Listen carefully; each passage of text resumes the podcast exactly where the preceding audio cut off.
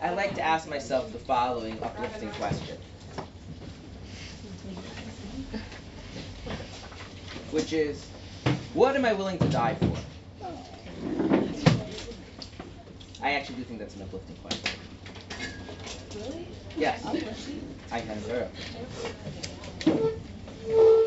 Now, why is that an uplifting question? Because it makes you realize what's important in life. Well, close. That was important in life. What's important to you in your life. Well, no, because this thing I'm willing to die for, right? So it can't be the thing that's important in life. What's important? Right. What's important? in death. Right? It's the thing that makes life important, and therefore, if it's a choice between life or the thing, well, life without this is just isn't worth it. In other words, there's actually two elements to this question which are very uplifting. The first element is you folks, you focus on what's really important. That's always good. But the other thing is it makes you realize that being alive in and of itself just really isn't that important. And that's a very freeing thing. Okay. One of the um, ancient ideas that the Torah speaks about is that you can divide everything on earth into one of four categories, one of four kingdoms, which are known in Hebrew as domem. Does anyone know what domem means in English? Mm-hmm. It's usually translated as inanimate, but since animate means moving and plants also don't move, it's kind of misleading. Means silent. It really means silent, meaning it doesn't doesn't have any expression at all. It just sits there unless you kick it, like a rock. And then you have things that are called tzomeach, which means growing, and chai, which literally means animal, as in animate, moving things that move around, like animals, like cats. And then you have medaber, which means things that can speak, they can communicate with language with people. And there's a hierarchy. What's at the top of the hierarchy? People have guess. Things that can speak, right? That's us, hopefully. And what's at the bottom? The, the inanimate, silent, rock-like things. Now, you read that, sounds very good, sounds very nice. And then you stop and think for a second and say, well, wait a minute. What does a rock need?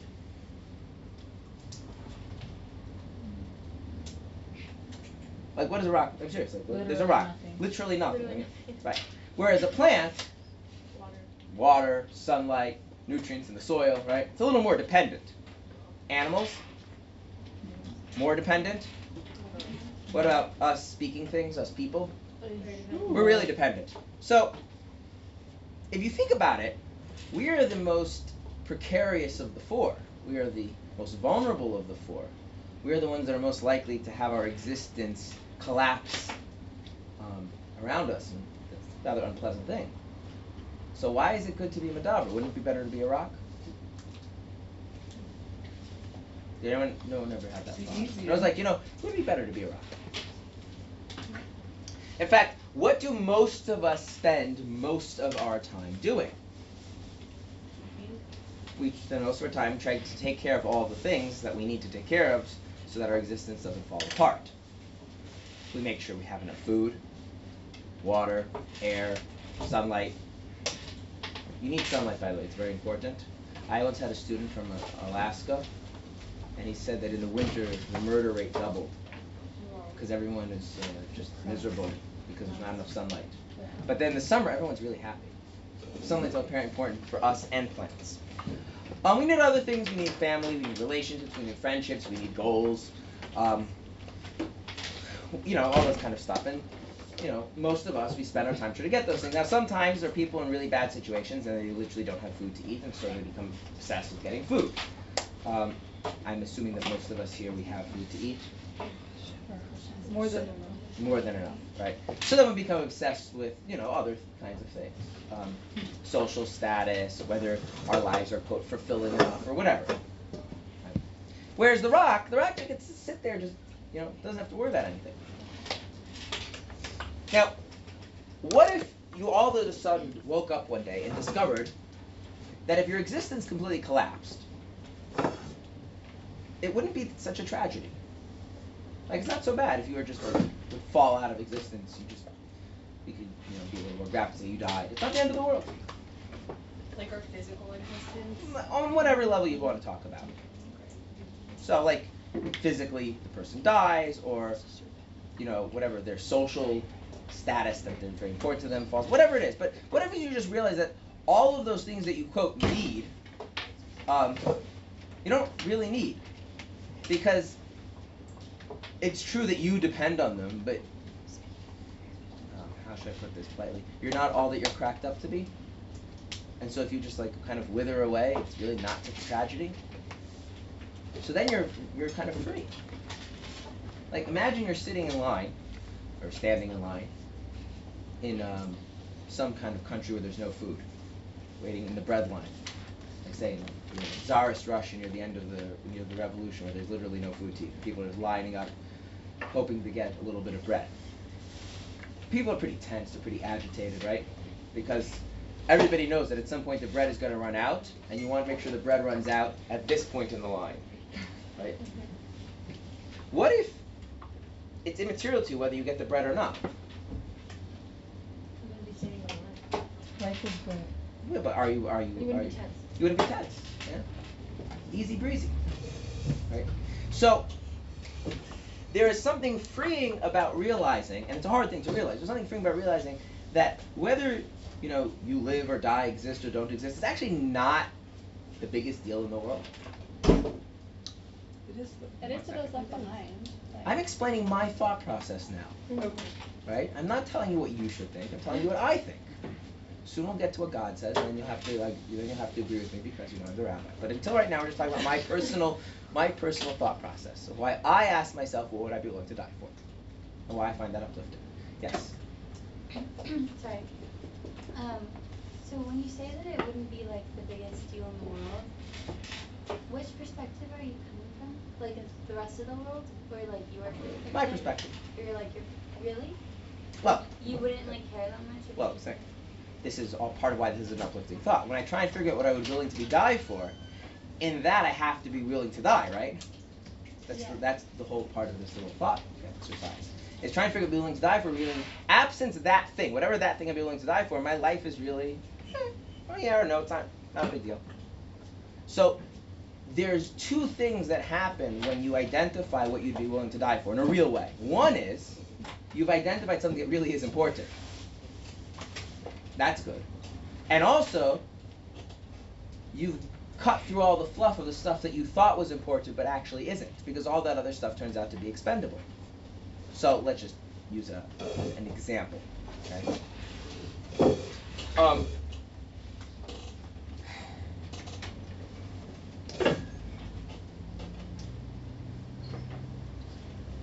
one of the mitzvahs in the Torah.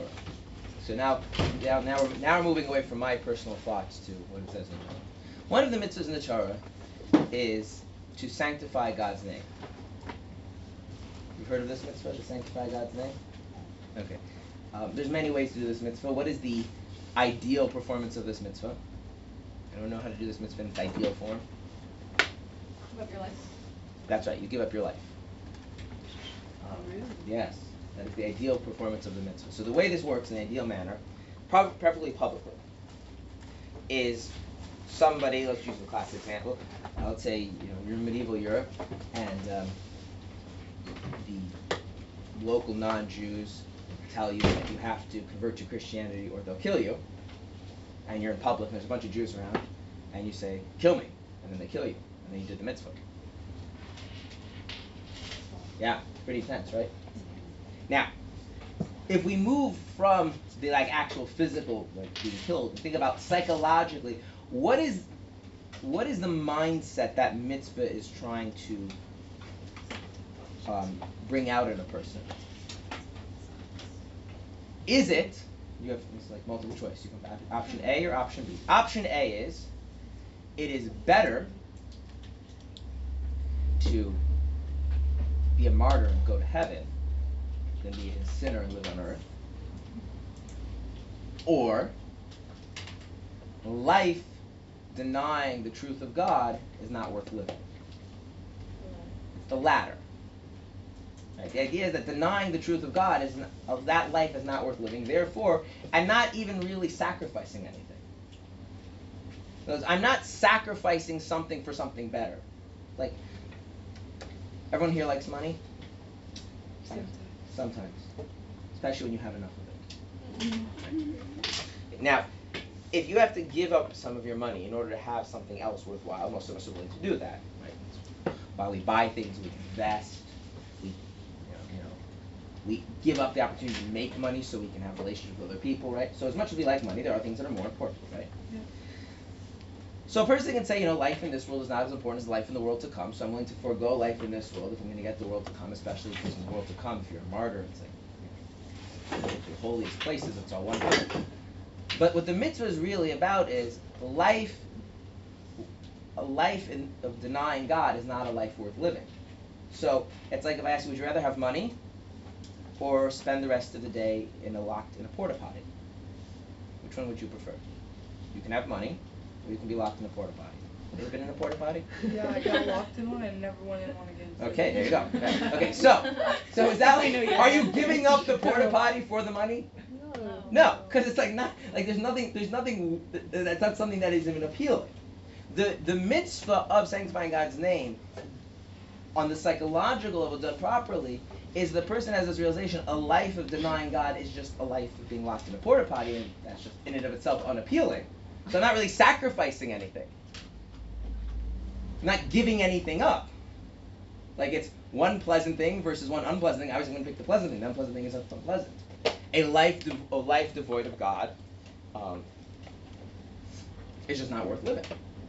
Now, based on that, what kinds of mitzvahs should you have to give up your life for? Quote, give up your life. The three, uh, adultery, uh, murder, or, Idolatry. Idolatry. Why? If I said life devoid of God isn't worth living, that's really the idea behind the mitzvah. So, So then you should have to give your life for all the mitzvahs. because in those you're denying Hashem. And, and when you violate Shabbos, you're not denying Hashem. Said the chai bahem, is that the one? Ah, right. So this is very important. Really, in principle, you should have to give your life for all mitzvahs, conceptually, because any time you don't do a mitzvah you're supposed to do, you're really denying God. God has this funny thing where He wants us to live with Him in the world, and therefore He sets certain rules. When should you give up your life, and when should you um, plug your nose and wait you get unlocked from the porta potty? So, for instance, if someone says violate Shabbos, right, as a Jew who really is in touch with what he's a Jew, what should my psychological state be, ideally? No way. I would, I, yeah, like a life without, well, a life with, with denying God through desecrating Shabbos just isn't a life worth living. I'm not interested in that. that that's worse than being locked in a porta potty. But then God says, I, I know it's really painful. I know you really don't want it, but just bear with me, because afterwards there'll be more Shabboses, and it'll be so. Hold your nose. And, That also uh, save your life. depends, Now, one second. The specific details of when you do that and when you don't are for a halacha class. Is this a halacha class? No.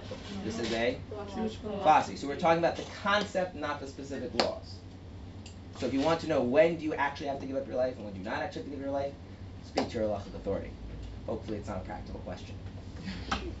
But the idea is, when it comes to our relationship with God, the value system of Judaism is set up that life with God is worth living, and life without God isn't worth living.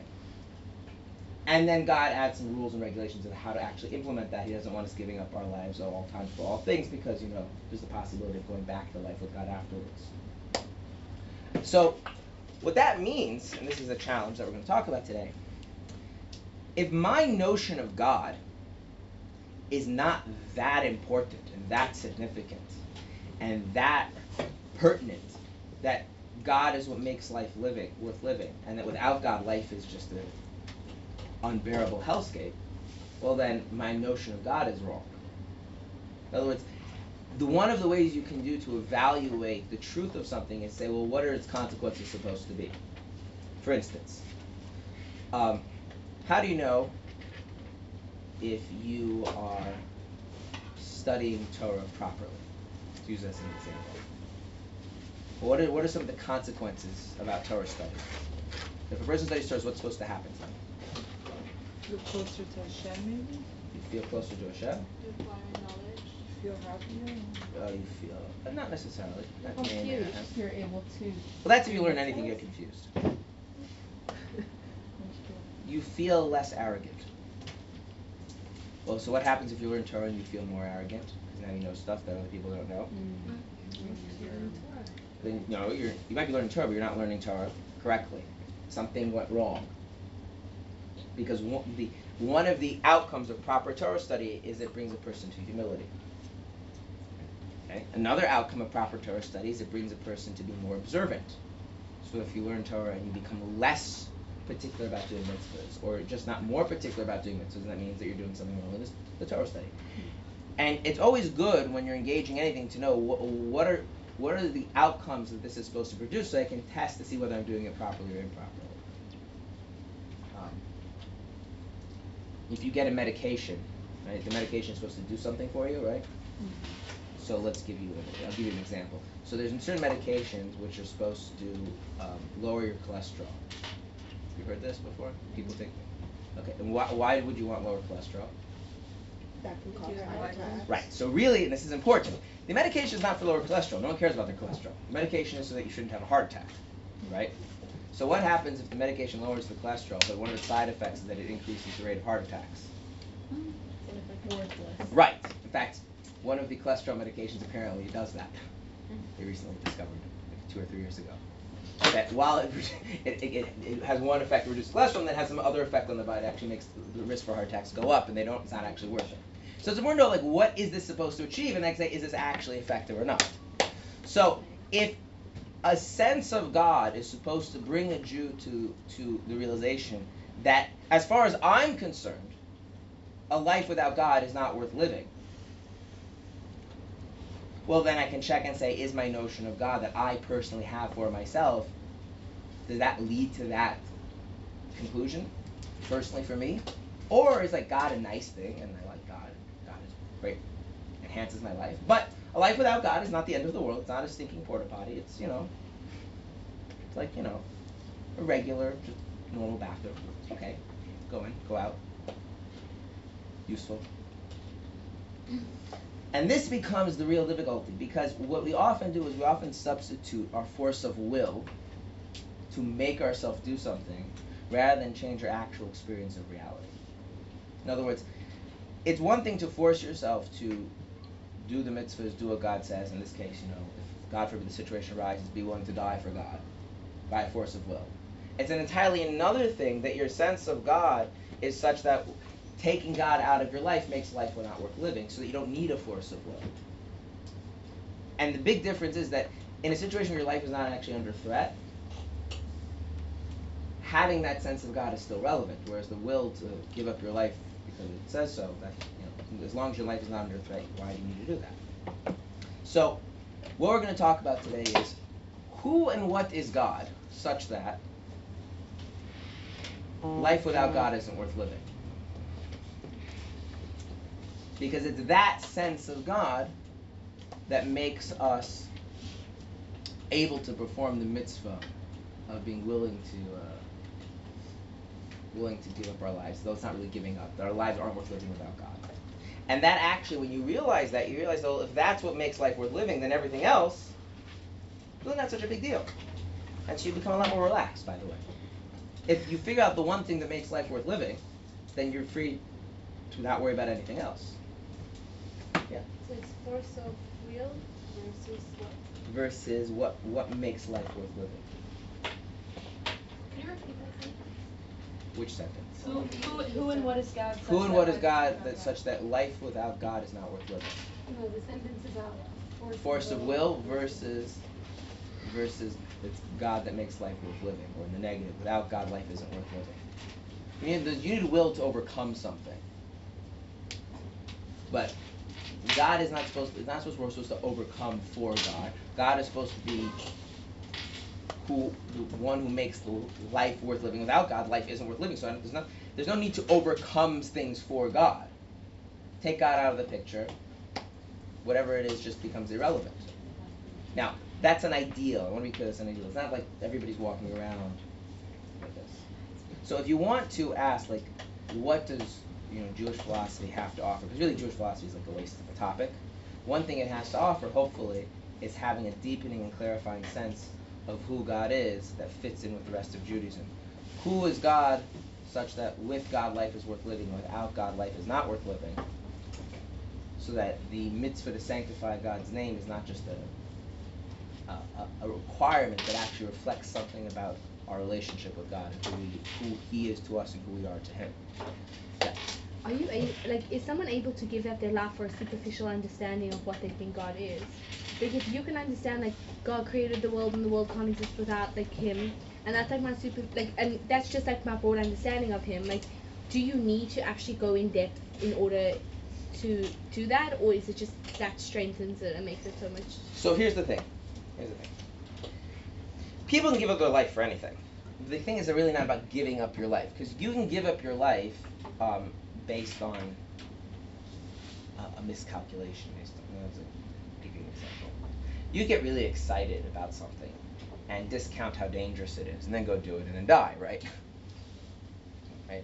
Or you get so excited about something you don't realize how important something else is to you, and you end up making a bad decision, right? The world is not lacking people who have made dumb decisions that resulted in their literal deaths. That had you know they thought about it a little bit more, they maybe wouldn't have made those decisions. Right? What this mitzvah really is about is that no, even if I were to really reflect on it, even if I were to really be honest with myself, like really life is not worth living without God. There's nothing redeeming about my existence absent God. And so it really makes a difference there what your notion of God is because the truth is that most of our the notion most of our, our notion of God that we have consciously doesn't really justify that. I'll give you an example. I like my kids. I have six of them. They're wonderful. I like my wife. She's wonderful. I like reading books. Not as good. Kids and wife are better, but books are really good too. Now, would you think that it's true that in my actual lived experience day to day, that my sense is the only thing worthwhile about my kids and my wife and books is God? If you took God out of them and left everything else the same, then then it would be utterly worthless. No. Do you think that's how I live my life? No. And therefore, let's say it came as a choice between my sense of God and my sense of books, or even worse, sense of my wife or my children, I would probably feel some conflict, right? That inner conflict is in the sense that no, like these things matter, kind of independently. They have value. They're good, independent of God. And this is the problem: is that our notion of God, as much as we try and link God into God creates everything alive, and blah blah blah blah blah, all that stuff that we say, our notion of God, our notion of the rest of life, are still two different things. Yeah, but without God, they wouldn't be them.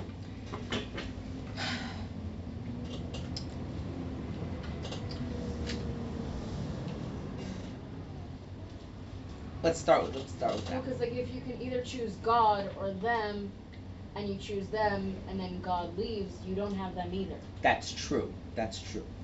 But that let me let me put this in, in, in the dynamic with people uh, so I can explain to you the difference. Let's say let's say you're let's say something is really important to you. Um, I don't know. Let's say getting a steady paycheck is important to you. Okay. You don't have the ability to just will a steady paycheck into existence. Maybe you do, but for the purpose of the analogy, you don't. You need an employer, right? So now, the employer comes to you and says, Look, I'm really the most important thing to you because without me, no steady paycheck. You know what we call that? That's that's power games. That's manipulating someone. So I, in other words, I have something that you want. You can't get it without me, and I'm using that to make you subservient to me. Right? By the way, that's how employment works. um, right. Why there's no government regulation. It looks like Manchester in the 1800s. And so, if you if that's the notion of God, then then what it basically becomes is like I like my family. God is like, and God is the price I have to pay for my family, because without my God, I won't have my family. Right. And then that means that means that if I could, I can't, but if I could, I would keep my family and get rid of God. And that doesn't mean God is what makes life worth living. That means that God has all the power and I'm vulnerable, and now He can use that to make me do stuff. That might make you very, you know, um, particular about keeping mitzvahs, but that doesn't get you to the point that life without God isn't worth living. That gets you to the point that you have to put up with God because you have no alternative. And that's actually the antithesis of a good relationship with God, the same way it's like the antithesis of a good relationship with a person. Um, yeah. Are there are many people who don't pull it up with God and say like, don't even acknowledge Him, like, Yeah. so, and they still have families? I, I just yeah. So Like, no, what I'm saying is like, you're not going to not have something. Like God's going to exist no matter what, whether that thing is there or not, whether you're alive So, this gets us down a, a slightly negative um, direction, but we'll go there a little bit. One of the things that God tells us is that um, the more you pay attention to God, the more God will pay attention to you. Which means, if you're just blindly ignorant of God because you grew up in a secular society, so then God's like, you know, what are you supposed to do? They don't know. But then you got somebody who does know about God and chooses to turn their back on God. Um, and the Torah is quite clear that God does not like that. And God, um, there's a concept called reward and punishment, and then that comes into play. Which means that you can never really look at how God relates to someone else and use that as the model of what's going to happen to you because you don't know what's going on in that person's inner life. If that person is just, you know, ignorant of God for whatever reasons. So then God is going to relate to them differently than you who are making conscious choice.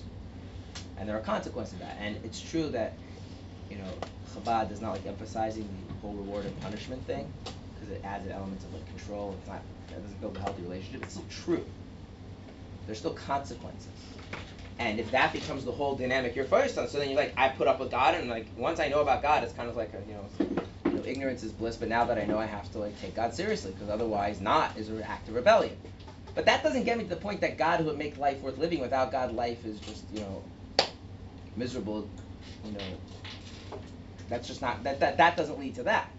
So I need a different notion of God than the one that I depend on for all the stuff that I like. If God is it, it, because then God is God is you know this kind of controlling force that I have to deal with, like you know your boss or the electric company. All right. So what what or who is God such that God makes life worth living?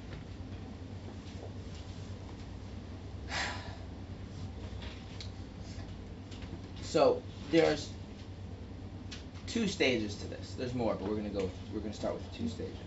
Okay. The first stage is to realize um, that everything is God.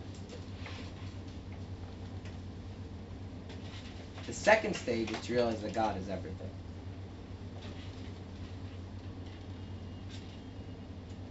Can you? Someone ask me an intelligent question based on what I said. I mean, you can ask intelligent questions that don't relate to what I just said. But So what's the distinct difference between the two? That's right. What is the difference in saying everything is God and then saying God is everything? And one, and they, they're distinct because I made them two, and I even made them stages. One comes before the other. Okay. Now,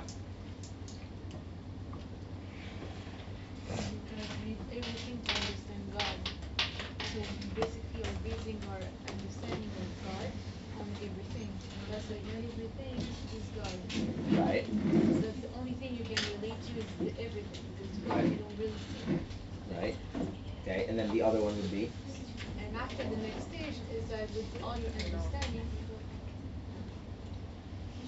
you you you can see everything differently through God. very good, perfect. Okay. There's obviously depth to it, but that's the basic difference. The first thing is I use everything to come to know God. No, I don't know God. The first thing is like I don't actually know God. I and God have no direct interaction. I interact with everything else. Everything means, you know, everything. And then through everything I come to know God. Once I know God, then what do I do? I go back and realize that that changes my perspective on everything. Right, so I'm going to give you an example. Okay. You have two things childhood, teenage years, and adulthood. That's how many things? Three. Why did I say two? You never actually became no, that's not why. Would they? Never actually become an adult. I said there are two things childhood, teenagehood, and adulthood. Childhood and teenagehood the same. Or is teenagehood and adulthood the same? Teenage is not a real thing. Oh. Teenage, being a teenager is not a real thing. Really? Mm-hmm. Really. Yeah. Oh, Why, so why does everyone true. adult, every What? single adult blame anything you do stupidly on your teenager? You're a child. Think in the I'm Torah, explaining. there- there So was what happens like this: you're you're a child. You're a child, and part of and part of being a child is that you go through the stage of being a child, and being a child helps you eventually become an adult. Right? That's true. Like you can't become an adult unless you go through your childhood. Right? Now, there's a there's a tiny problem, which is that in order to transition from childhood to adulthood, you have to kind of let go of your childhood, but you haven't fully developed your adulthood yet. And so then you're in this quasi like disaster zone where you're not really anything. Okay, you're not really right. That's a teenager. Now, so when you're going through it in that order, childhood to adulthood, and you have to pass through the teenage years, how's that experience? Yeah. That's like wonderful being a teenager. Think about it. What? I feel like it's just not that bad. Okay, so here's the thing. What? It's very awkward. Yes, it's. Okay. I love how that's the question that brings up like so much. It depends who you are. Okay.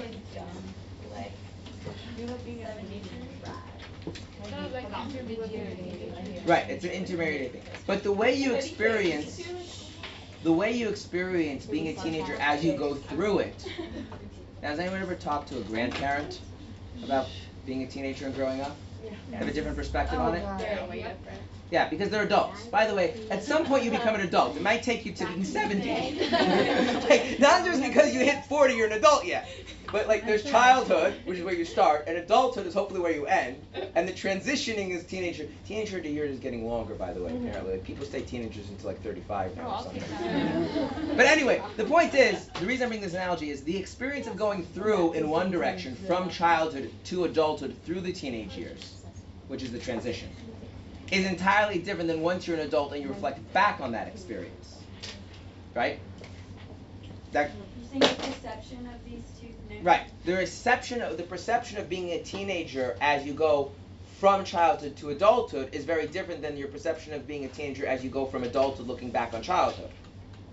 The same thing, but because your perspective is now reversed, the way you experience it is entirely different. By the way, that's not just your own. You know, people who are adults. By the way, this is a, a good measure, at least in my book, for an adult. Um, how disconcerting do you find it when you see a teenager? What's this concern? Like you see teenagers, they're not, not they're not they're not children, but they're not fully adults. Mm-hmm. And your sense, yeah, well they'll grow up eventually, it's okay. Or is your sense like, oh no, like what's gonna become of them? They're like, they're a mess. There are people. There are people that look at teenagers. They look at people going there, and they're afraid of them. Yeah. Do you know why they're afraid of them? Mm-hmm. Because they were Because they're still teenagers. They're still teenagers. Right. They understand. But what happens if you finally made it to adulthood?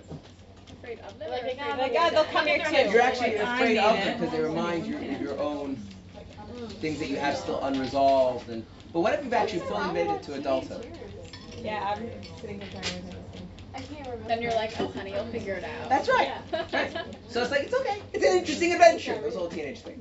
It could be one of three things. It means one of three things. Either you're still a child, so you've never encountered teenage years. As the Rebbe says, the age doesn't go based on the passport. Age is but a number. Number, n- n- yeah. Number two, it could be that you've made it to adulthood relatively quickly, so you reflect back on the teenage years and you don't like see it as a big deal at all. Or three, the analogy only applies to the vast majority of people, like most analogies, but there are always exceptions, and you're the exception. But either way, that's the analogy I'm. You can pick whichever explanation you make Wait, but you are feel you good. supposed to, if you're still in the teenage years at the time, are you supposed to find them difficult? Close to. You mean supposed to? Like, It's not I this will make- analogy. It- yes, it is difficult. It is difficult. By the way, there are other things that are the same thing as teenagers. Like, it, it, it, there's all sorts of things where, where your whole identity as a person shifts. So, being newly married has the same issue. Um, becoming a new parent has the same issue. Transition. Right. There's things that they're that you're not the old thing and you're not yet the new thing. And as you're going through that, there's a lot of instability that creates angst and tension and blah blah blah. And yet, if you make it all the way to the other side, your reflection back on it is that it wasn't as disaster. It wasn't the same disastrousness that you think as you're going through it. And there's a lot of growth, and that actually gives you confidence in other people going through the same thing.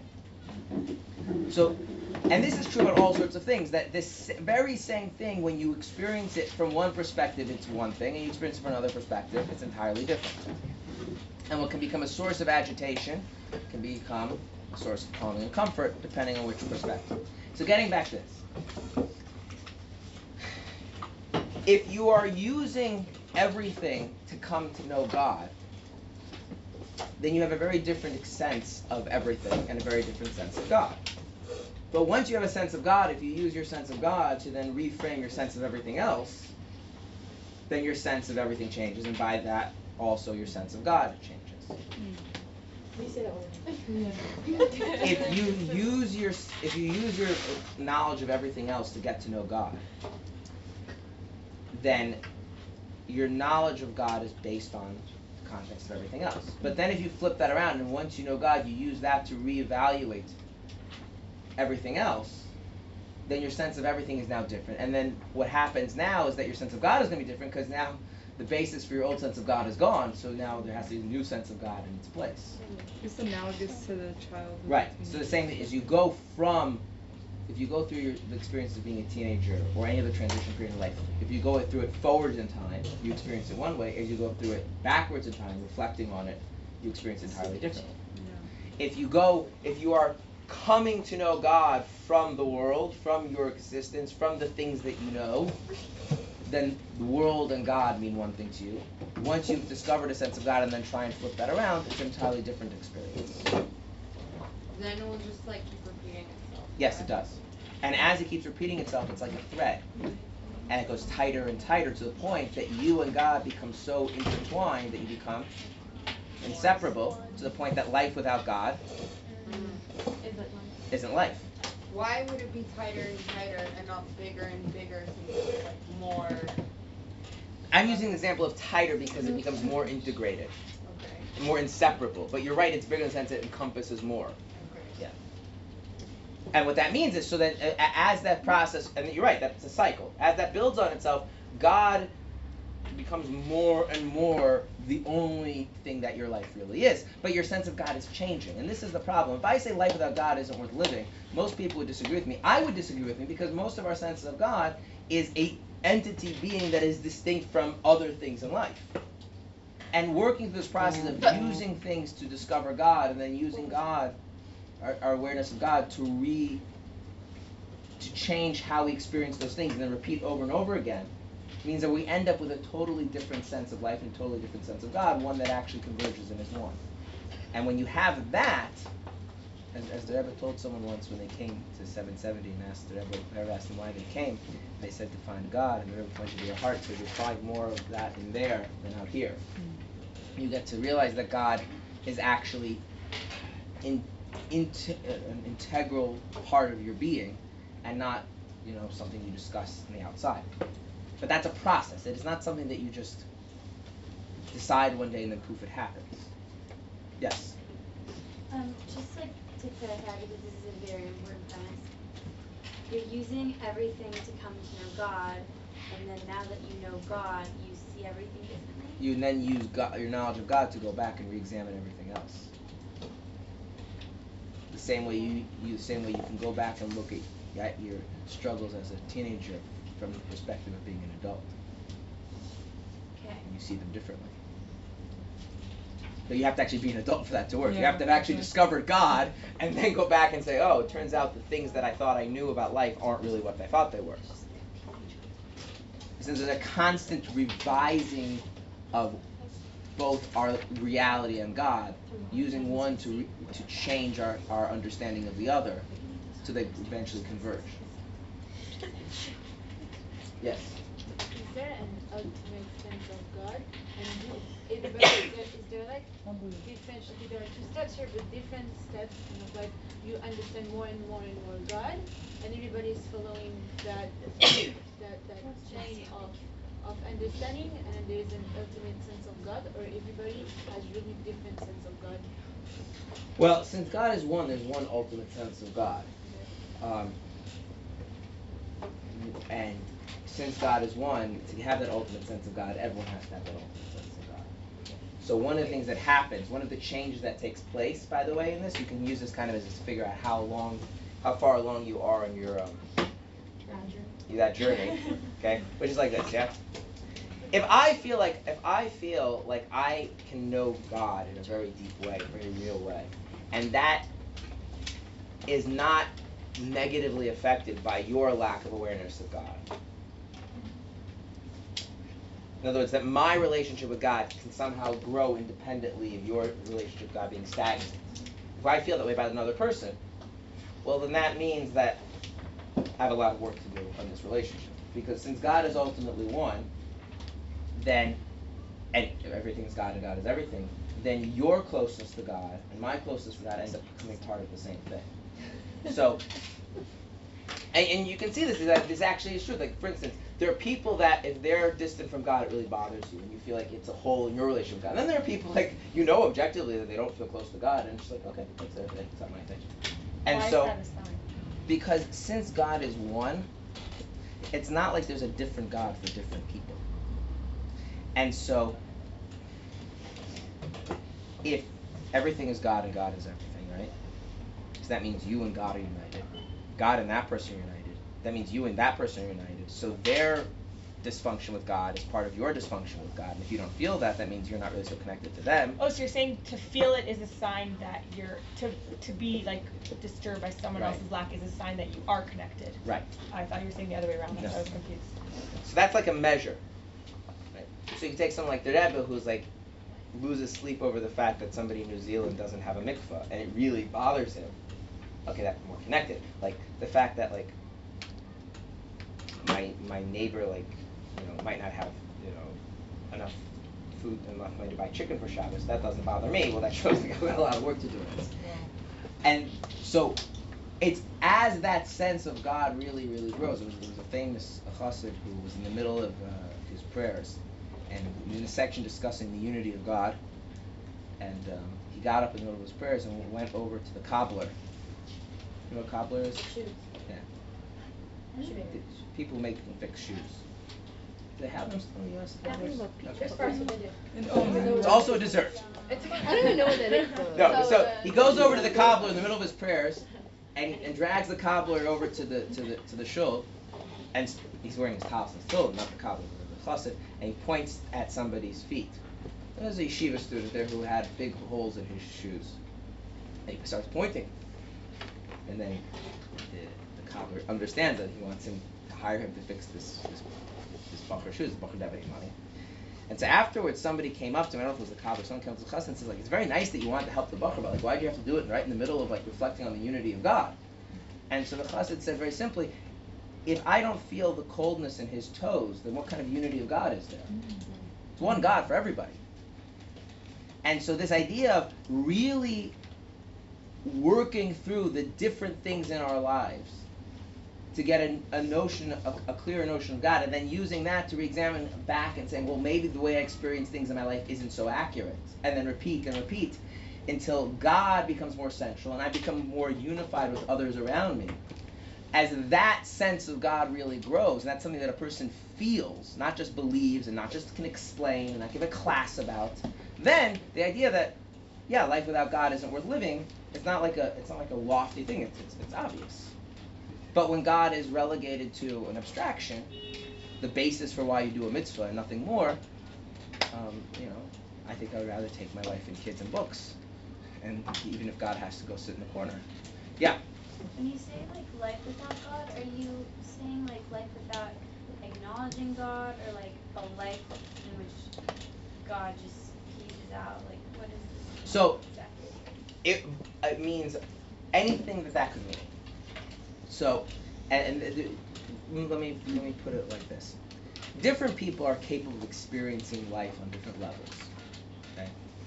So, the most basic level of experiencing life is that um, something is real enough that it's a factor in your decision making. Like that's the most basic level. Like if something is not real enough to you that you take into consideration when making decisions about what to do, then you just that's not part of your life. You don't really relate to it at all. Okay, despite what you might profess. But there's deeper things. For instance, um, you might, you know, you might, for instance, you might take something into consideration, like you make sure to pay your taxes because you don't want, you the IRS to get you or whatever. Mm. But that, th- but but then that's it. Like then you want them out of your life. You're no, you have no space for them like in any place deeper. You're not emotionally invested. There's layers and layers of how people experience life, and everybody's different. Whatever ways you experience life is God occupying that. And as you discover that that God is occupying that, then taking God out of that would make that empty and meaningless. So, for some people, it's just merely acknowledging God. For some people, it's having a deep emotional bond with God. For some people, it's stuff that goes even far beyond that. But that depends on the character of the person. Yes. On the topic of someone else's relationship with God affecting ours, what is our responsibility? Everything up to and excluding their free will. Which is an easy idea to understand, and it's hard to implement, but that's basically it. Yes. Um, so I know you said this isn't about halakha, but practically in terms of the philosophy of it all, like if I am aware, because I'm studying in a yeshiva setting, and I'm aware of many halakha that certain purpose of serving God or um, widening my relationship with God, I'm aware of them, but I'm not yet implementing them. And if I'm experiencing some like sense of guilt or like I think I'm acknowledging that I know that this exists, but I'm also acknowledging that I'm not doing that and therefore actively choosing, I guess, not to do that. Like in in terms of this philosophy, where does that I don't. Um, so that there's I some things I can say because they're pretty general and universal, and obviously there's things that about that that are more individual. Right. So it depends. One major thing is: are these things that you or you were doing, and or an integrated part of your life, and then you stopped doing, or are these things that you were never doing to begin with? Never doing So the rule is like this: if it's something you're never doing to begin with, then you're undergoing a, what's called a process of education. Mm-hmm. And education has a few characteristics, which is a, it's slow. Mm-hmm. No one becomes educated in anything instantaneously. You cannot instantaneously gain a new skill, insight, or craft. Number two, education by definition requires you to stumble and make mistakes. As the Talmud says that the Torah only lasts for someone who stumbles.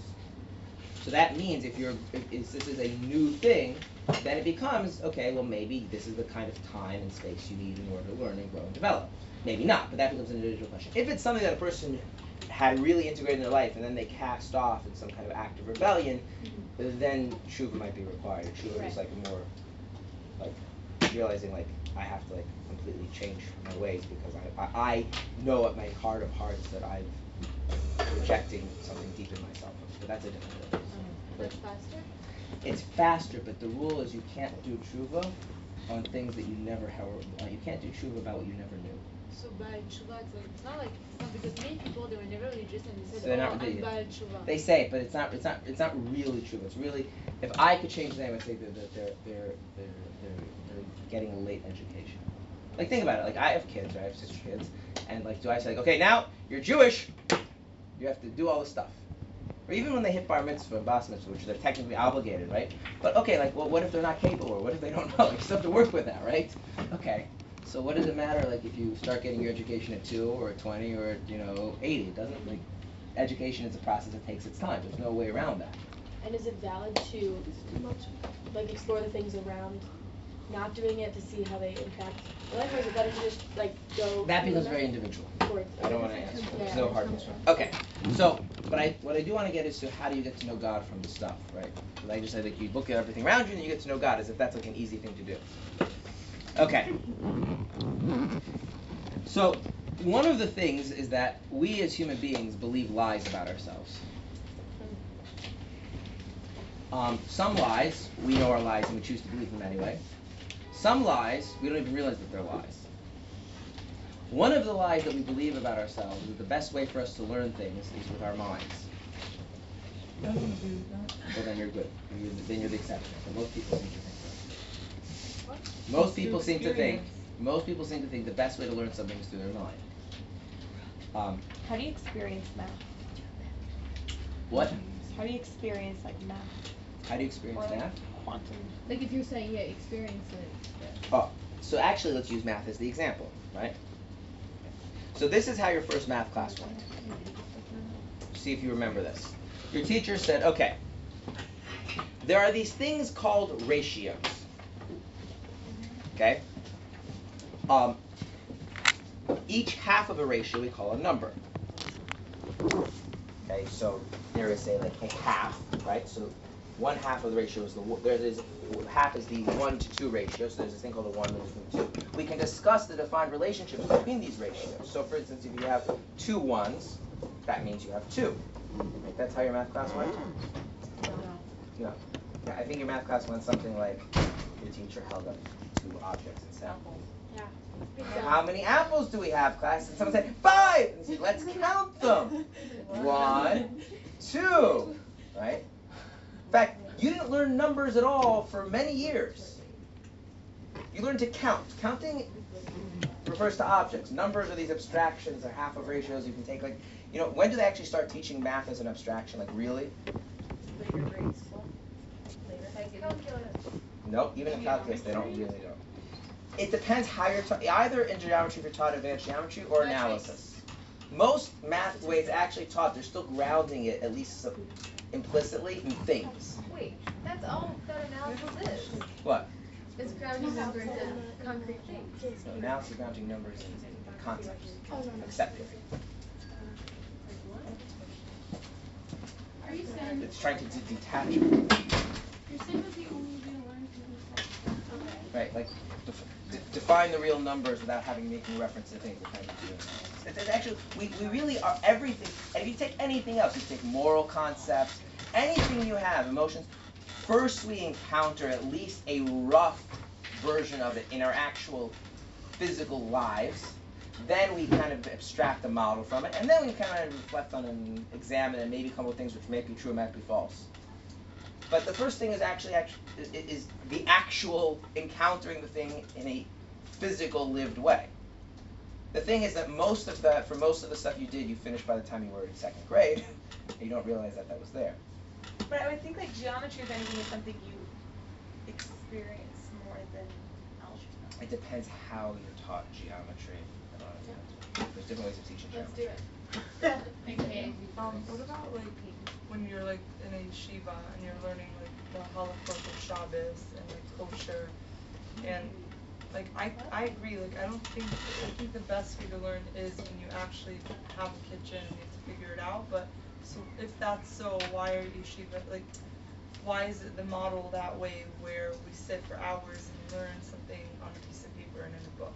Because that's a step two or three if the educational system is set up properly. First, when do you start learning Shabbos? Like in the ideal Jewish educational law, when do you start learning the laws of Shabbos? At what age? When you No, I'm the- What? No.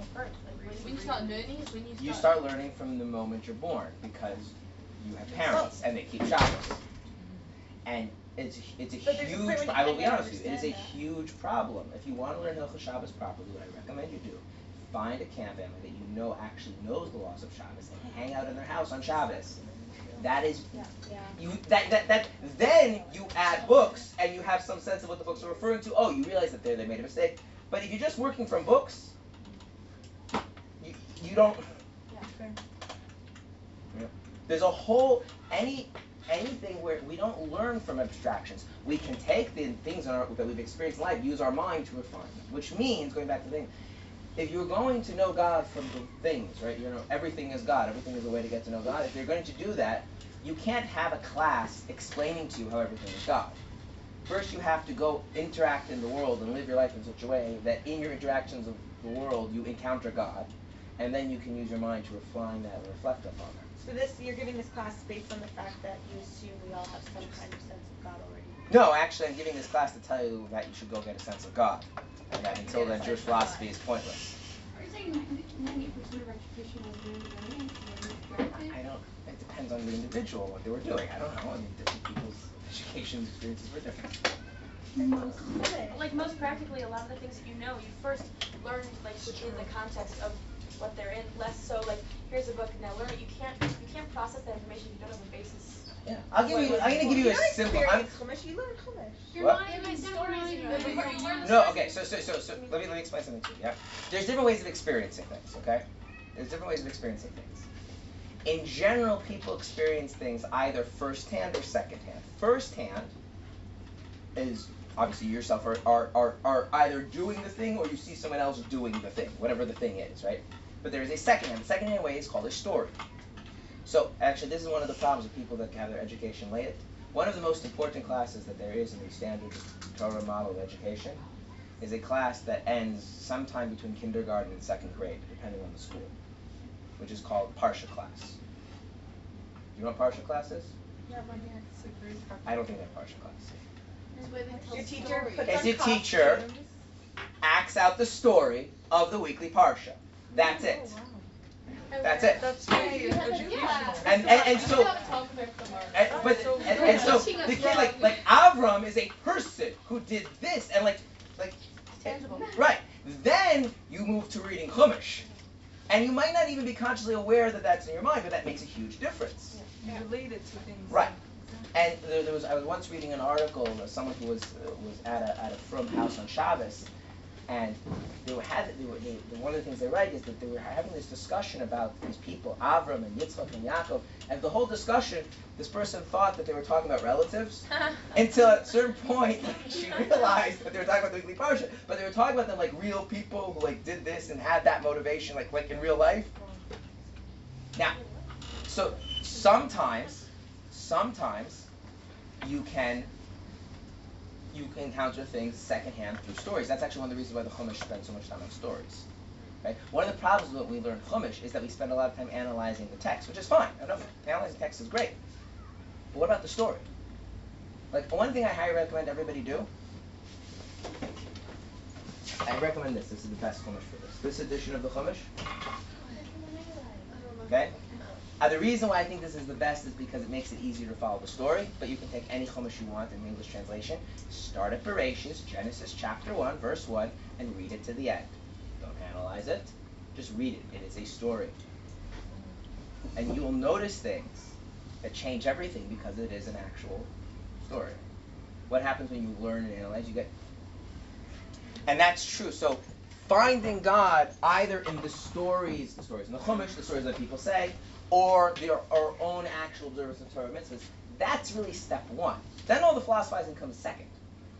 Because you can't take somebody who's never had either even a secondhand experience of something and then explain what it is, and then they'll, they'll be very good at repeating the terms and drawing diagrams, maybe even passing a test. But it doesn't change how they experience life. That's why I didn't learn anything in college. That's Just a kidding, I went a little bit. Yes. Oh, what about the Midrash says? Because it makes it into a That's fine. story. That's fine. Whereas that's just more like That's the whole. You Because can do whatever you sometimes- want, but but just learn read the story. read the story. That's my point. But the midrash sometimes is that it adds the stories and like where does it come from and you think It that has the the midrash Farshim played, Yeah. playing Yeah. into the text already. it's complicated when I I mean, that Chumash also does. That Chumash gives you the story as Rashi understands it. So a lot of times, if you read the Chumash without that, a lot of times it's hard to follow the story because sometimes it contradicts, and sometimes it jumps around time-wise, and you don't realize that like now you're 20 years earlier, 20 years later, and what the Chumash is good about is keeping track of that. Right, also because it's like bolded and not Right, see yeah. it, see it. Whatever. But even if you don't do that, even if you just even if you if you read Hebrew and just want to read it in Hebrew, it doesn't matter. There's a level of encountering things either through your own practice of Judaism, through other people's practice of Judaism that you were living and seeing them, or hearing stories, whether it's the stories in the Chumash, the stories of our sages, um, in, in the, uh, the traditional Hasidic education. When you want to make a chassid, songs songs and stories come first. Studying discourses come later. Why? They're more accessible. Right? Because you experience. Then you can have information about how to reflect and refine those experiences, and then change things. there's this there's this disconnect that if we're going to sit in the classroom and we're going to explain something, somehow that is going to change my experience of life. The way the Mishnah puts it, um, the Mishnah said the Mishnah has a lot of these interesting uh, like little riddles. One of them is in ein bina ein da in ein das ein bina ein bina ein das, which without knowledge there's no understanding. Without understanding there's no knowledge. Now the way that's explained in Chassidus, without any real ex- das is knowledge you gain of experience. Without any actual experience, you don't understand anything. Without understanding, then you don't really know how to process your own experiences. And it's that sense of everything is God. So that means you actually have to go and live life in such a way that you're able to have God be an accessible part of life. And that means practically actually our mitzvahs in the right way. And how do you know it's the right way? Because it's giving you a sense of God. And if it's not, then that's right. So find out how to do it differently. Yes. So going back to the education piece of it, how do you think everything you learn can learn by experience, or are there some topics you think that you just like can't experience and that you just have to mm-hmm. learn? You can build on experience. Every topic you know has to be grounded in experience. Now, it can be like a skyscraper. So, and you're dealing with the floor 176, and so the fact that it's grounded in experience is not so patently obvious, right? Um, so you you could have like people discussing like um, using the math example, you know, um, they could be they could be dealing with uh, I don't know algebraic combinatorics, right? And it's not apparently obvious like how that's linked to anything in the real world, but you could go back and see like wait a minute, they went to kindergarten, they learned to count, they abstracted from counting, then this, then this, then this, and that's all rooted in their head, and that's actually the difference between the people that really understand what they're doing and the people that disconnect is a disconnect, they're good at regurgitating, but they don't get it. Mm-hmm. Everything we really get is grounded in either the experience we have ourselves, what we see other people doing, or the stories that we hear. And it's finding God in that lived way, and that's the actual practical living Torah mitzvahs. Then you have something to work and see, refine, and figure out, okay, how is everything leading me to God?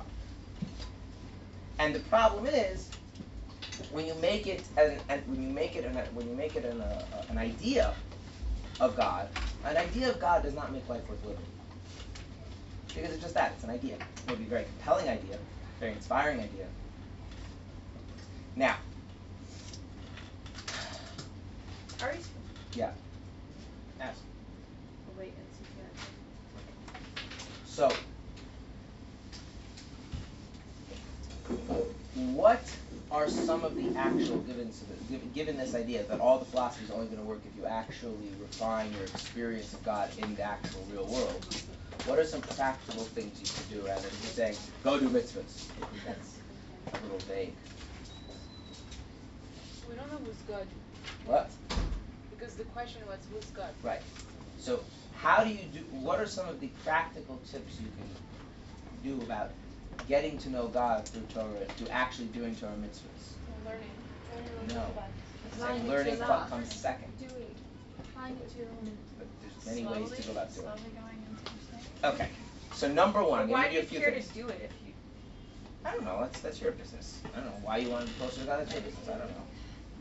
No, not meditating. Meditating is meditating is building things up in your mind, and if you don't have a lot of grounding, it does not work. Um, surround yourself with people that do mitzvot. Okay, that, so we're gonna go through a few things, that will start with that, because that's a good one. Number one, you have to surround yourself with people that A, do mitzvahs, and B, their doing of mitzvahs actually ha- is accompanied with a sense of God. This cannot be underestimated. So for instance, okay? If you really want to have a sense of how, what? Okay, when they do mitzvahs and it's accompanied with a sense of God. So let's use the example of people that keep Shabbos. You go to someone's house and they keep Shabbos. And the atmosphere in the home on Shabbos has nothing nothing to do with, with God, nothing to do with with you know, our souls, nothing to do with what life is really about, nothing to do with the impending redemption, nothing to do with how, you know, none. It's just, you know, they they they do all the stuff at, at Kiddush, and then they sit and talk around about, you know, the politics and about this and about that. That is actually hazardous to your growth because you're learning to disassociate the mitzvah from the sense of God it conveys. You actually need the opposite. You need to find people who observe Shabbos, and their observance of Shabbos comes along with and together with the sense of being more aware of God. Yeah, I, I just I just find a lot of the time like like there are so many people who like will just like do Shabbat without like I, I mean who am I to say don't have like the awareness of what it really is, but there's some people maybe who've done it their whole lives or whatever, just aren't really like tapping into it and they don't even like they just think of it as just like, oh like a dinner and other people who like they sit down with the intention of like understanding what Shabbos is about. Right. And so if, if you're Not concerned with. Right, you need this. It, it, you need the second kind. It's extremely important. Now, I want to. I want to make that a little bit practical because it's, there's there's that. I, there's sometimes people try and fake what they don't have. So, like, I'm sure I've been at Shabbos tables. before. Now we're going to speak about Torah because it's a Shabbos table. Wh- wh- What's all the tension? The tension is like like you're trying to force like you don't actually have a sense of this Shabbos, and you're trying to like artificially force it, right? And then you go to people's houses and like the chit chat. No one's saying it's Dvar Torah. Like you can have a Shabbos day when there's no Dvar Torah. Mm-hmm. Like that's fine. There's no one saying it's Dvar Torah, but the chit chat, the small talk, all has a different tone and a different feeling. It's coming from a different place. Where where you okay, you could take the same thing. You see somebody who says, who says, you know, they're supposed to say the, the custom from Tov to say the t- daily Tehillim. But there's people who say the daily Tehillim, and it's like something got to knock off. And there's people that say the daily Tehillim, and there's a little bit of care in it. They're, they're, it's, it's something that they're, they're present. You need to find, and one of the things is doing doing mitzvahs in such a way that you actually get a sense of God a lot of those things have to be modeled. It's not like you necessarily know what they're doing so you can mimic it, but it very just being modeled to you changes. Remember, like as a little kid, your parents and the adults around you didn't teach you how to do things. They just modeled stuff, and your mind picks it up on its own. So, so part of it is finding people who are doing mitzvahs in a way where there is a sense of God, even a subtle sense of God, but it's a grounded, subtle sense of God in their mitzvahs. Surrounding yourself with those people, exposing yourself to those people, changes i- implicitly, without you being aware, how you relate to doing mitzvahs. Such that your doing mitzvahs now actually becomes a way of knowing God rather than a list of things you have to check off in order to do it right. Yeah. And that's very important. Okay. Um, so that's one thing. Yeah. Um, like a lot of people, can you connect to God truly without doing it right? The answer is the answer is yes with two conditions. One, the not doing it right has to be done has to be done out of genuine naivety. Like you really don't know that you're not doing it right on any level. And with wholehearted sincerity. Then yes. So for instance the um, but the thing is, because it has those conditions, that's never a long-term way of living. You can't, like, something that something that only works if you're ignorant, right? What happens as soon as you lose the ignorance? As soon as you become a little more informed, you can't keep doing it. So it's possible, for instance, somebody to like actually be closer to God by driving to Shul on Shabbos than someone who's keeping Shabbos, provided the person driving to Shul on Shabbos genuinely really doesn't know that it's forbidden and really is driving to shul because it's shul and they want to be in shul on Shabbos. But what happens is they learn a little bit more about Shabbos then. They can't have that. Again. So th- that, th- it, it, as a temporary thing, it's possible, but it's not a it's not a like a it's not a way to live like. I'll give you an, like an example between people. Can you be cute by scribbling on books? When you're three. When you're three. Uh-huh. But once you're not three, you can't be cute doing it anymore. It's not cute. Like, on some level, you appreciate that you're causing damage, right? Even a three-year-old, a two-year-old, one-year-old, like, the, but once the kid realizes the destructiveness of what they're doing, it can't be cute. It just it loses the cuteness. Right. So, all right, yes.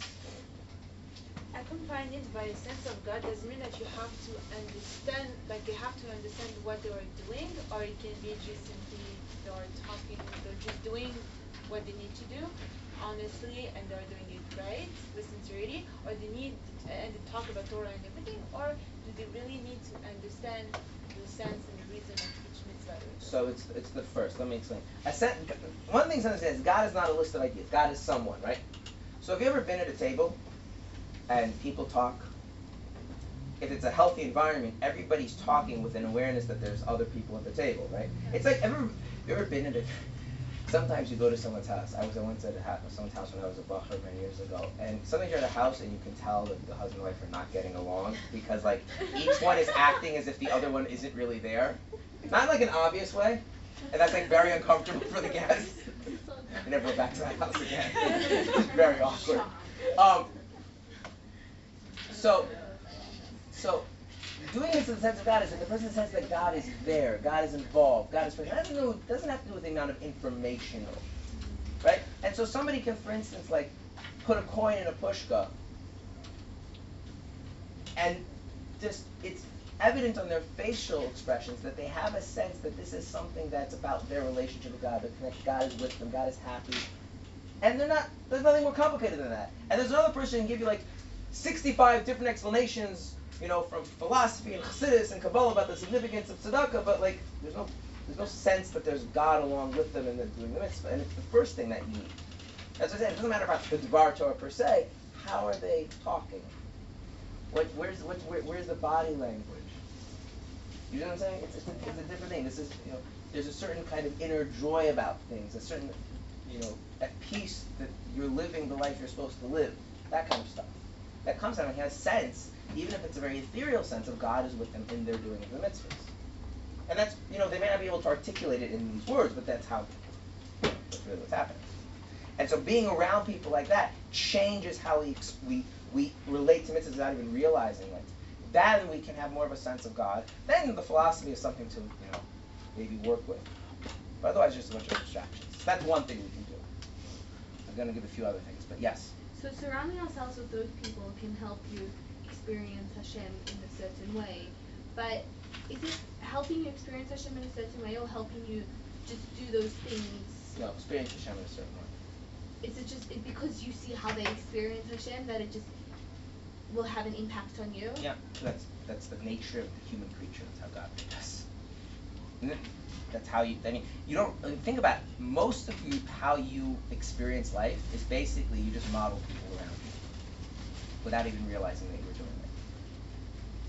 So, like, if you want to live a certain life with a certain kind of awareness, find those people and plop yourself in them. And that that that goes tremendously. Mean, that's one of the, you know the reasons why why why you know Judaism is, is a is a communal religion and not an individual religion.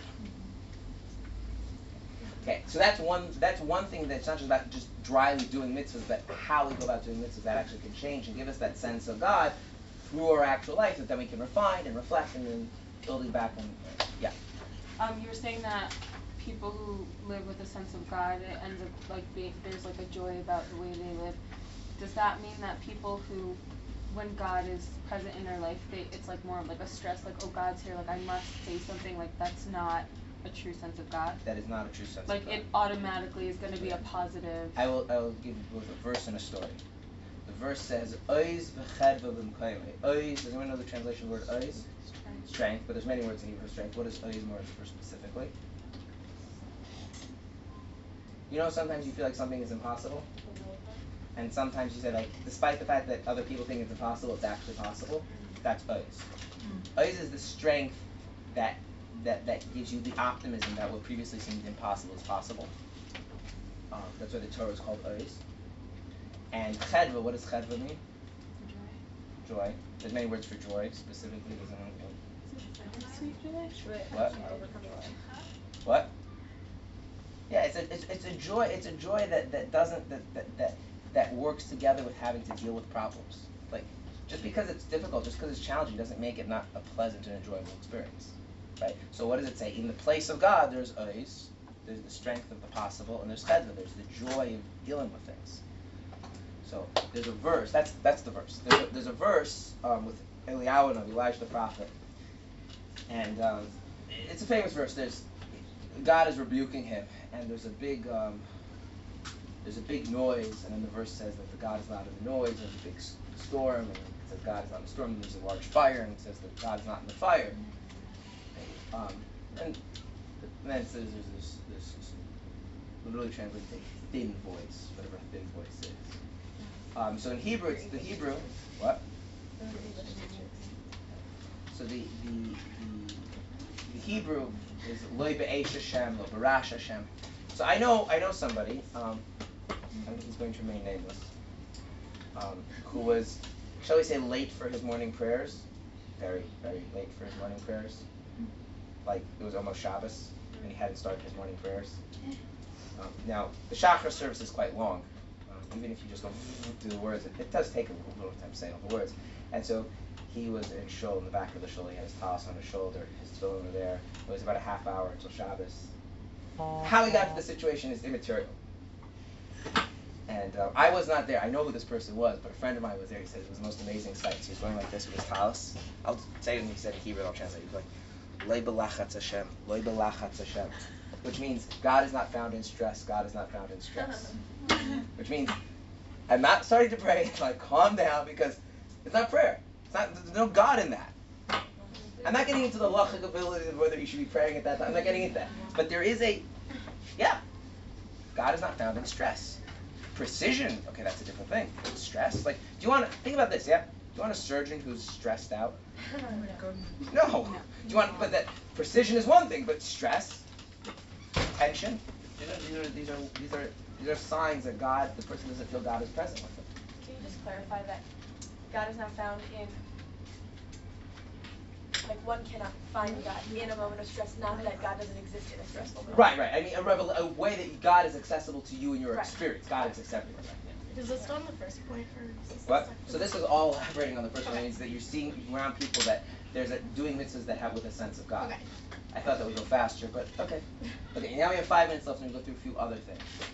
Okay, which are things we can do differently about how we go about doing mitzvahs to cultivate a greater sense of God in the doing of the mitzvah that then serves as the basis, the grounding to really, you know, redefine our sense of God, we work on elevate ourselves to blah blah blah. Okay. Another thing is consistency. And consistency has two halves. Less. In other words, if you're going to try and be consistent, you should do less. Okay, what's the other half of consistency? More. The other half of consistency is that it's the other half of consistency is that you don't make it conditional. So I'm going to give you an example of each thing. I am going to keep Shabbos for the rest of my life. That is not a good way to be consistent. I mean, it's fine for me because I go to keeping Shabbos. But let's say I haven't been keeping Shabbos. That's not a good way to be consistent. Why? Because it's not. It's too much. Yeah. Too much. Now it's fine if you like try to keep the whole Shabbos. That's fine. But the mindset of working on the consistency element should be consistent. You can do everything you want. Do as much as you want. That's fine. But the, if you're working on doing it more consistently, focus only on a one little thing. It doesn't matter what the little thing is, but a little thing. But then that thing is that little thing has to become unconditional. Many times when we're trying to work on something, we have like sometimes we're aware of it, sometimes we're not aware of it. We have all sorts of things like the chance. I am not going to. I'm going to use this as the example. Um, I am not going to watch television on Shabbos. Let's say that. I'm, gonna, I'm trying to keep Shabbos, but the thing about consistency is like they're not watching television Let's say. Okay. But then the thing is, is that something that I can really be consistent about unconditionally, under all circumstances? Because if it's not, then pick something else. Because consistency has this element that it's always present, even when circumstances are different. And so finding areas in mitzvahs, whether it's a negative mitzvah or a positive, doesn't matter, where it's something that's small enough that I can really be consistent about, and it's something that is frankly reasonable enough that even if the circumstances can be really different, even if I'm like stuck in the airport, even if like I'm in a bad mood, I can still even under those conditions be consistent with it. Finding those elements of my mitzvah observance and highlighting them and focusing on them. Because one of the things that's true about God is that God is permanent. God is consistent. God is absolute. God is unconditional. And finding those elements in my observance of mitzvahs opens a person up to having a sense of God. And that means being being honest with yourself, like what is small enough that you can commit to, and what can you really be comfortable doing even when you're not inspired, and even when it's really difficult, and even when it's in an unforeseen circumstance. And finding one or two, but usually not more than that, those things in all the stuff you're doing, and really putting effort into that, changes and cultivates a sense of God in the actual doing of mitzvahs. That's another thing. Okay. Yeah. I know sometimes when you do something, you do that little small thing, but then you see also all the things you're not doing, and it would be like hypocritical in a way, like that hypocritical feeling of like, yeah, I'm doing this and I'm working on that, but then it's maybe time to add other stuff. Look at all I have left to do. So that's part of the unconditional. Unconditional means I'll do it even if I, even if my evil inclination tells me I'm being a hypocrite. I'll still do it. One of the see. When do you add them? That that's a that's a separate question. But if you're working on consistent, there's two different things. There's doing mitzvahs and working on the consistency in mitzvahs. We're doing work on the consistency in mitzvahs means finding one or two small things that you're really going to make an absolute and unconditional. Knowing full well that everything else may or may not, like that's part of the unconditionalness, yeah? That answers my question. Like I, I, I, I, I'll tell you one story. I had a teacher who said that he was speaking to, to, to yeshiva bachram. So yeshiva bachram have a tendency that they put on tefillin every day. They don't miss tefillin. Uh, but they do not necessarily pray every day. And I don't what I mean is that although they might read all the words of the siddur, that doesn't necessarily mean that they actually paid attention to the fact that they mean something and they're talking to God. So he said, very simply, he said, would you skip a day of tefillin? All this. So, so then how can you skip a day without even saying half of a verse of prayer? Like, don't say pray the whole thing. Like, somewhere, like, there's a whole book. Find, like, two words. But, like, you should have this idea, like, like under no conditions I'm going to take off my tefillin at least two words I said and actually tried to mean them. Say, but I'm a hypocrite. Not That's part of the unconditionalness. Finding little tiny things to be really consistent about, no matter what, even when you're in a bad mood, even when you're feeling skeptical, even when you're having a crisis of faith. Those give you a sense of the absoluteness and the permanence of God in the actual experience that no amount of philosophizing is going to help you with. Okay? One last thing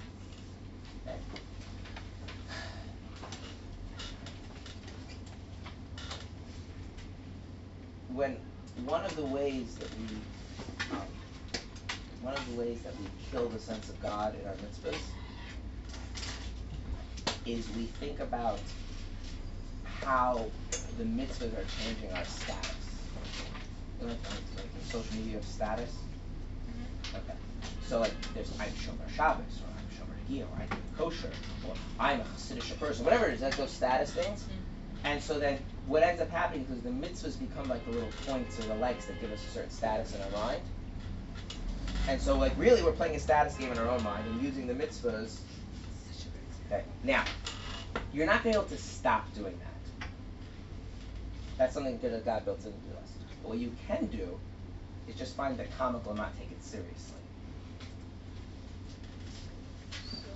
In other words, when, those, when, when those voices start coming into your head of saying, "Ooh, I did this, so therefore I'm a this," or "I didn't do that, so therefore I'm a that," and you're basically you're taking the mitzvah, which is about being with God, and turning it into some sort of a mental status game. You can't silence that voice; it'll come back. But what you can do is you can learn to realize that that voice is just it's just like some random person on the internet that you just ignore. It's not you.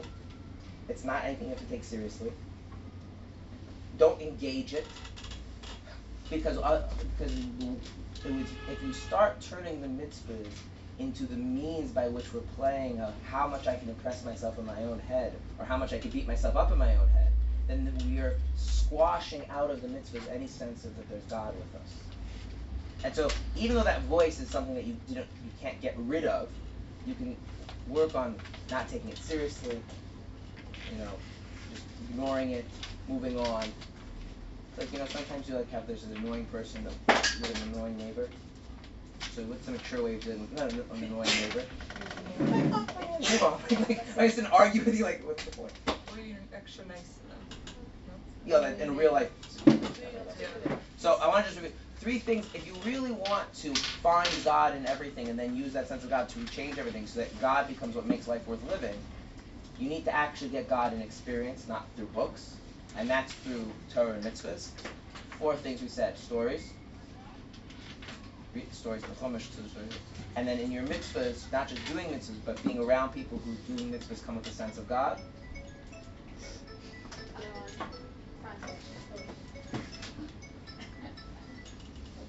Working on consistency in your consistency in your mitzvahs. Not all your mitzvahs, but one or two little things that you can really make consistent and unconditional, really unconditional. And not letting your mind turn mitzvahs into some sort of status game in your own head.